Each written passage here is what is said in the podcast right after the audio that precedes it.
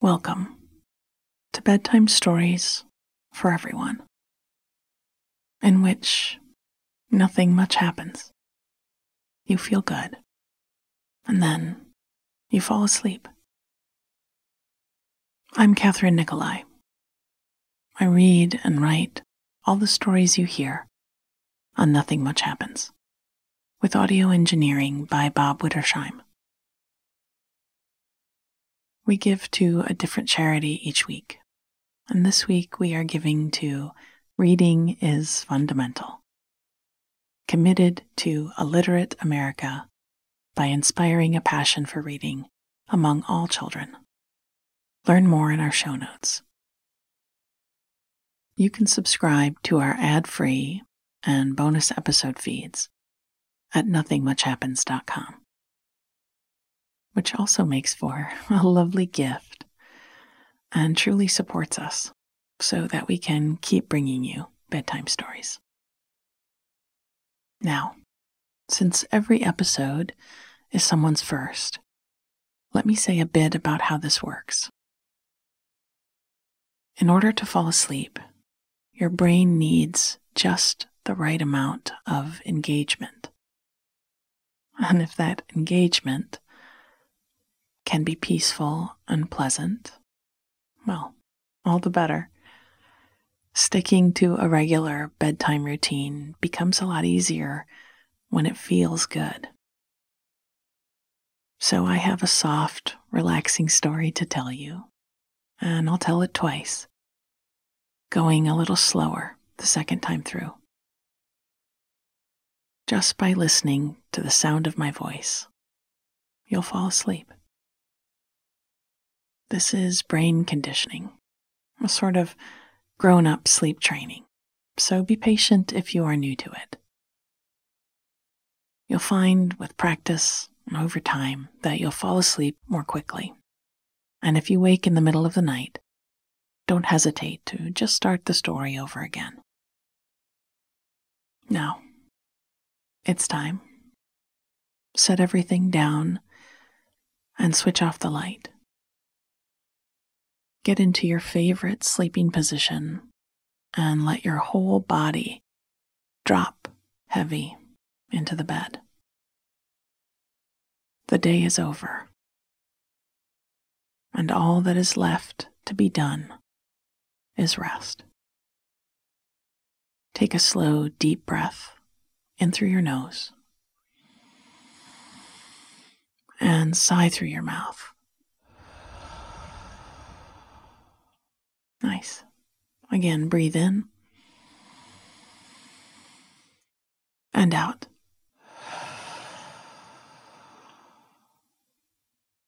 Good. Our story tonight is called The Book Fair. And it's a story about a love of reading and the creativity that inspires. It's also about the last days of school before summer vacation. Taking class outside into the open air, and the feeling of watching little ones grow up and expand their worlds. The book fair. There were only a few weeks of school left before summer vacation began and you could feel the anticipation when you walked the halls. There was a push pull energy in every classroom, a push to the end to make the most of the last days of learning, and a pull to the warming weather, an adventure of summertime. Sometimes that pull was literal. Our students and even ourselves pulled to the windows to look at the trees in full leaf and the bright blue skies. We teachers were doing our best to walk the line, to keep our students' interest, and still let them be kids who had big feelings about summer break. We'd found over the years that having a few special events to look forward to in the last month or so of classes helped everyone come to school with some enthusiasm. So the schedule would be full right up until the final day. We'd planned a school wide field day. After weeks of being asked, hour after hour, if we could have classes outside, we finally would be able to say yes. It would be a whole day of outdoor activities. There would be a chalk drawing contest on the back parking lot, a treasure hunt with clues planted all over the playground, races and games on the athletic fields, and snack tables set up just about everywhere. Our cafeteria staff would make gallons of lemonade and pyramids of Rice Krispie snacks.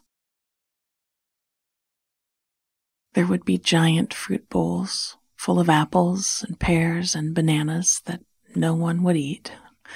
And at lunchtime, a small caravan of cars would pull up, delivering enough pizzas to feed us all a feat that seemed impossible, but somehow happened every year. There was also the spring concert to look forward to. Our fifth through eighth graders would file into their seats on stage in the auditorium and nervously grip their trumpets and clarinets. Our music teacher would stand on her riser with the music spread open on a stand in front of her, a baton in her hand, and wait till every musician's eyes were on her. She'd raise her baton. They'd all take a breath together their instruments raised and ready, and off they'd go. that was one of my favorite nights of the year.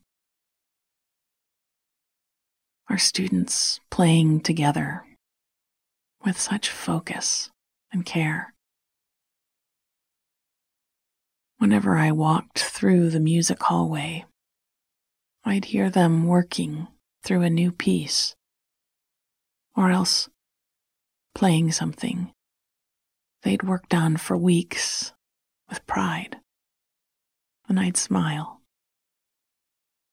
All of them coming so far.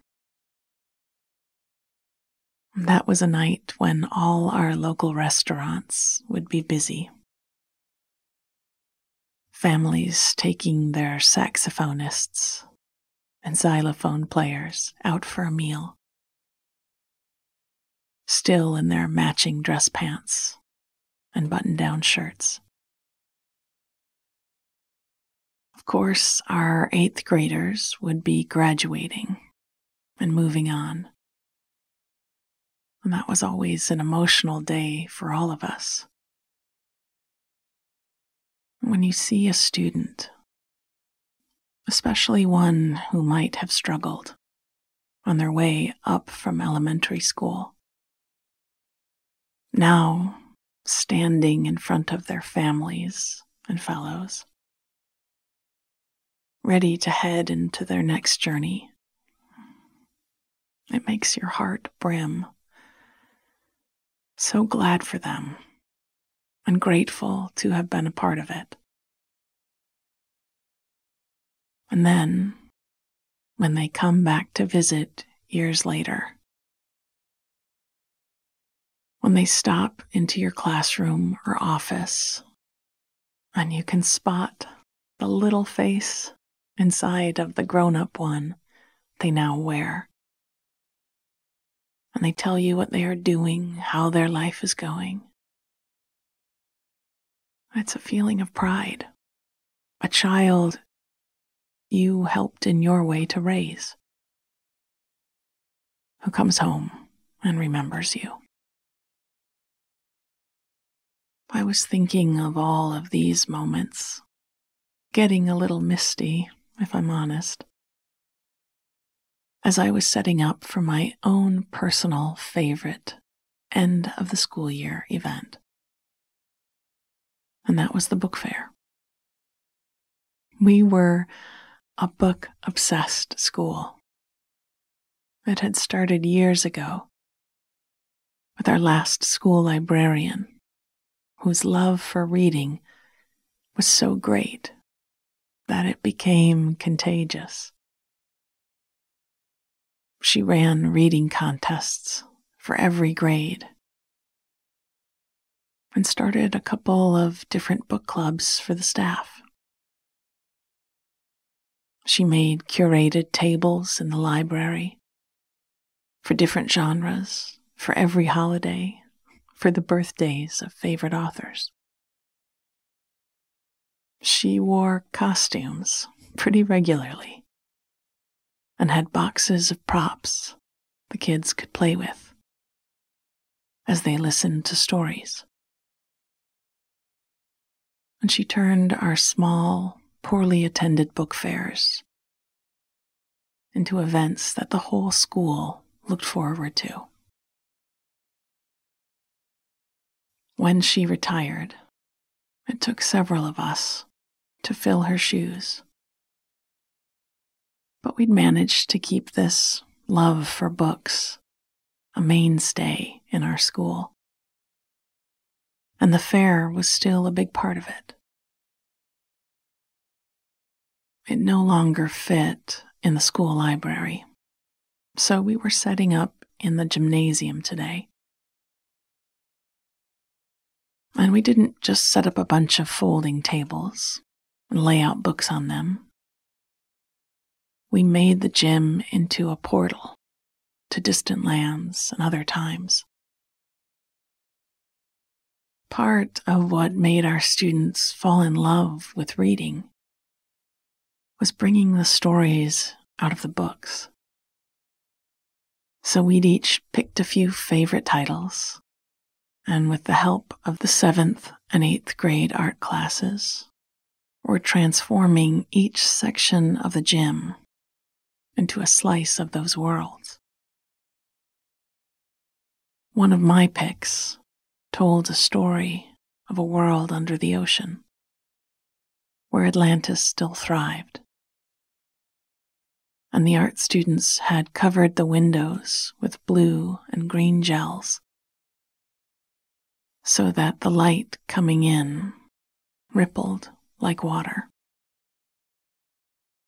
There were streamers that moved on a crank, washing over you, a bit like those strips of cloth in a car wash. And we had a speaker playing wave sounds.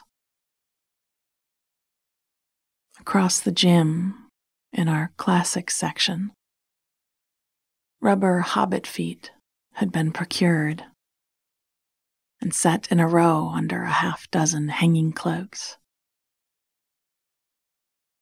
I'd heard there was a ring hidden somewhere in the display, and that one of the many science fair volcanoes had been saved to erupt at an exciting moment.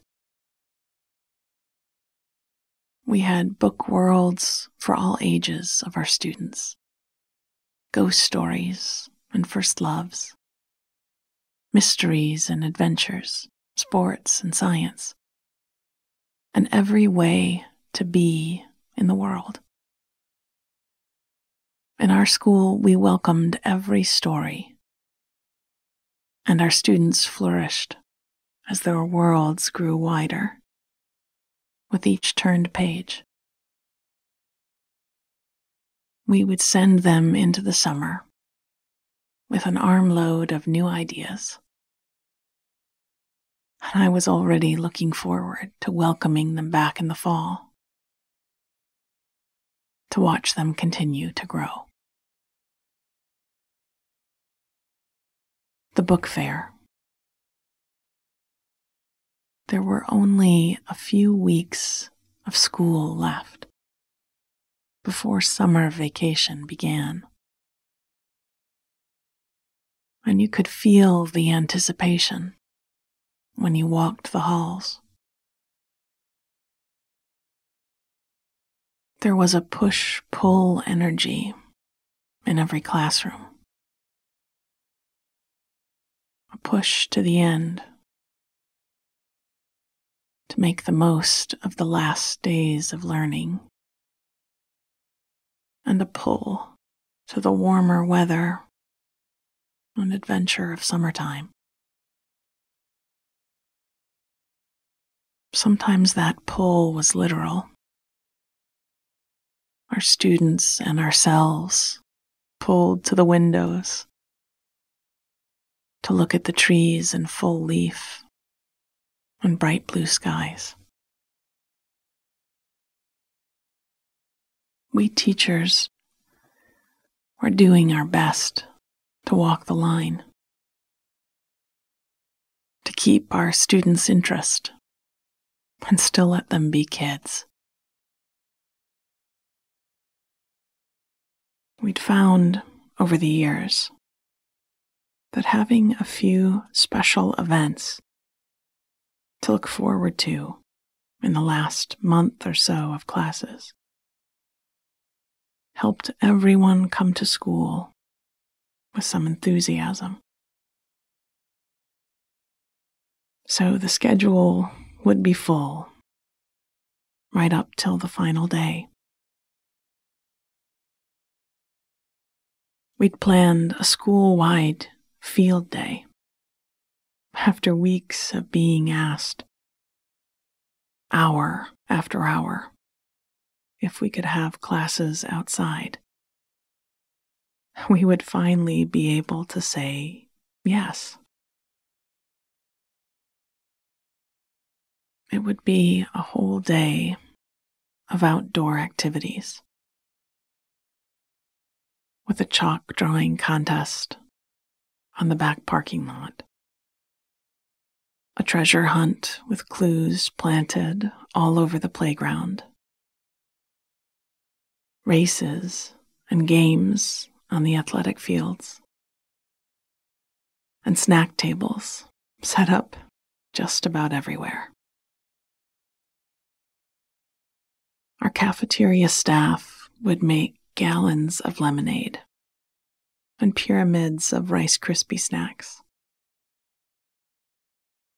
There would be giant fruit bowls full of apples and pears and bananas that no one would eat. And at lunchtime, a small caravan of cars would pull up delivering enough pizzas to feed us all. A feat that seemed impossible, but somehow happened every year. There was also the spring concert to look forward to. Our fifth through eighth graders would file into their seats on stage in the auditorium and nervously grip their trumpets and clarinets. Our music teacher would stand on her riser with her music spread open on a stand in front of her, a baton in her hand, and wait till every musician's eyes were on her. She'd raise her baton, and they'd all take a breath together, their instruments raised and ready. And off they'd go. That was one of the best nights of the year. Our students playing together with such focus and care. Whenever I walked through the music hallway, I'd hear them working through a new piece, or else playing something they'd worked on for weeks with pride. And I'd smile, all of them coming so far. That was a night when all our local restaurants would be busy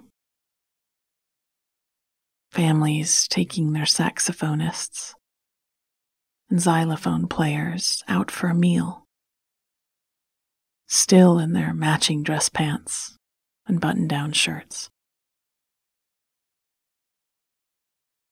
Of course, our eighth graders would be graduating and moving on. And that was always an emotional day for all of us.